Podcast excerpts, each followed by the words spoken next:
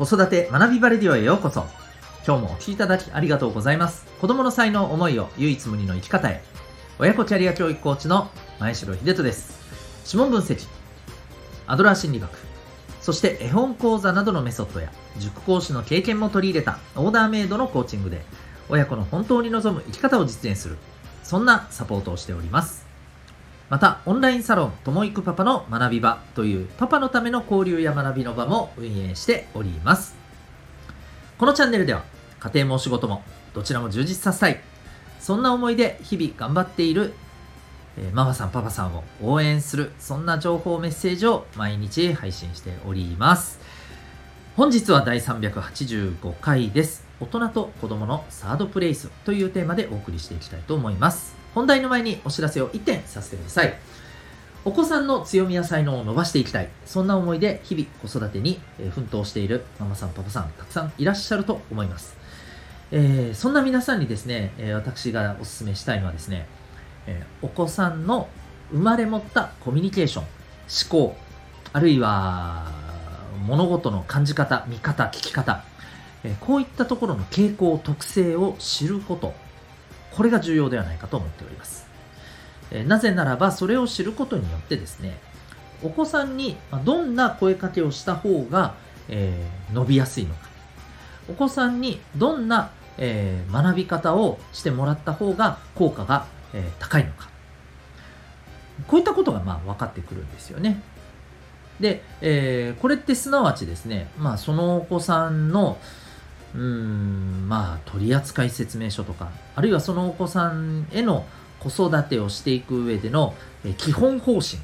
みたいなものが見えてきます。またさらにですね、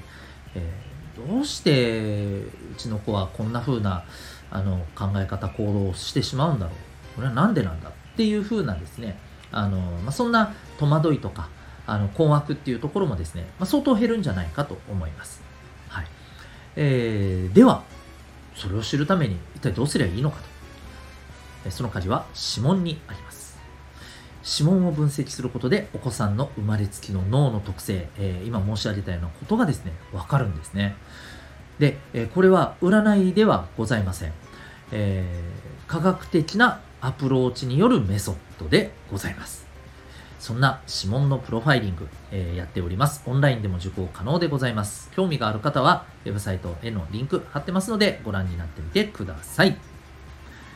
それでは改めまして今日の本題でございます。大人と子供のサードプレイスというテーマでいきたいと思います。サードプレイスという言葉、お聞きになった方いらっしゃるでしょうか？えちょっと初めてっていう方もいらっしゃるかもしれないので、まあ、簡単にね、解説しますとですね、まあ、サードプレイス第3の場所ということで、これはいわゆるですね、第1の場所である家庭、第2の場所である、えー、職場、あるいはお子さんで言うならば学校とかですね、えー、にあたりますね。まあ、長時間いる場所ですよね。はい。えー、それ以外の第3の居場所というのがサードプレイスでございます。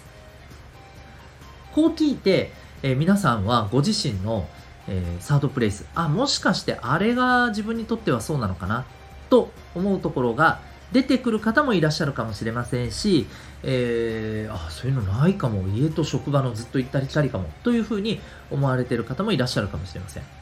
これ最初で言っておくとですね、え、必ずサードプレイスを持っていなければいけないというわけではありません。ただ、えー、一方でですね、えー、サードプレイスというのは、いわゆる、えー、第1、第2の場所で、つまり家庭や職場または学校で得られないような、まあ、感覚、えー、得られるものが、えー、感覚や、まあ、経験などですね、得られるものが、まあ、あると。それが、まあ、第3の場所の、いわゆる、まあ、効果、メリットになるわけですね。まあ、ですので、えー、例えば、まあ、今まで、まあ、そんなん必要としてないけどなというふうに思われた方もですね、まあ、今日お聞きいただいて、えー、もしかしたらですね、えー、意外と、意外とほんのちょっとのあの時間が第三の場所かもしれない。なんていう風なものも、ね、出てくるかもしれませんし、まあ、そこを意識して、えー、いただくのもね、いいんじゃないかなと思います。はい。で、えー、まあ、じゃあ第三の場所というとですね、まあ、例えば一般的にはというとですね、これ、まずサードプレイスという考え方自体が日本ではあまりね、あのー、そんなに浸透してない感じなんですけども、海外で言うと、例えばあの、えー、カフェとか、バーとか、ああいったところがね、結構第三の場所に、まあ、なりうるような、えー、感じらしいですよ。まあ、そこで、要するにいろんな人との出会いがあったり、楽しみがあったり、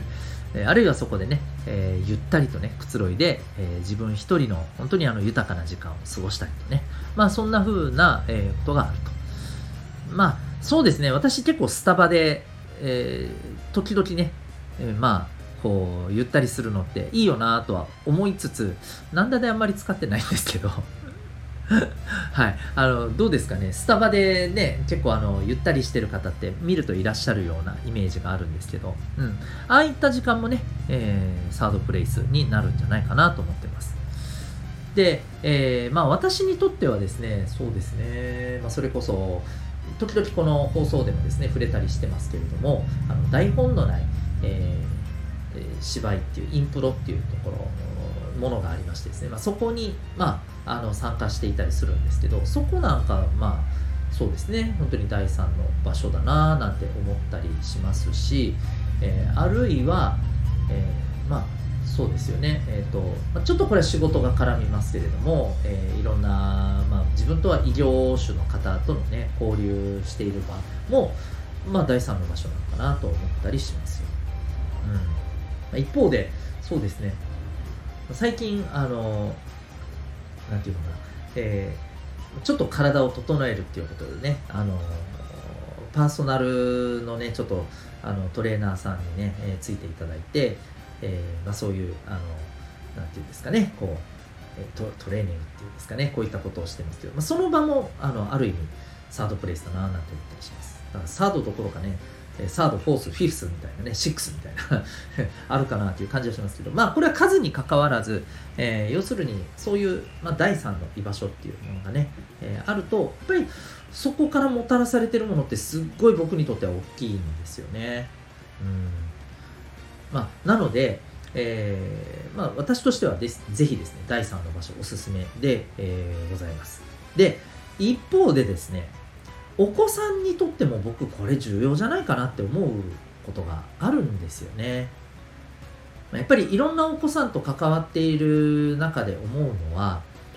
その学校とお家以外の何かそうですねやっぱり第三の場所っていうものを持っていてそこでねなんかあの、まあ、自分をしっかり整えていらいたりあるいは自分が楽しんでいたり何かにねチャレンジしていたり。そういうことをされてるお子さんってやっぱりね何て言うのかな持ってるエネルギーがねすごく大きかったりするんですよね。うん。まあもちろんねだから今それが見つかってない方もこれからね見つかっていけばいいんじゃないかと思いますしあの焦る必要はないと思います。うん。でやっぱりでもあのあった方がねやっぱりいいんじゃないかなと。今よりねもっとねうーんまあ生きてる時間がねもっと充実するし、えー、そのお子さんの人間的な成長にも大きくね、えー、影響するんじゃないかなと思います。ということを考えた時にいかがでしょうか？お子さんのサードプレイスございますでしょうか？例えばまあ塾に通ってるとか習い事に通ってるあれがサードプレイスかなというふうに、えー、まあ思われたりするんじゃないかなと思います。で、まあ、ぜひですねあのここでチェックっていうほどでもないかもしれませんけど、ちょっとまあ、あどうなんだろうなって考えていただきたいのは、その今お子さんがですね、まあ、あの家と学校以外で何かしら、まあ、第三の場所的なものがあると、えー、したらですね、そこはお子さんにとって、やっ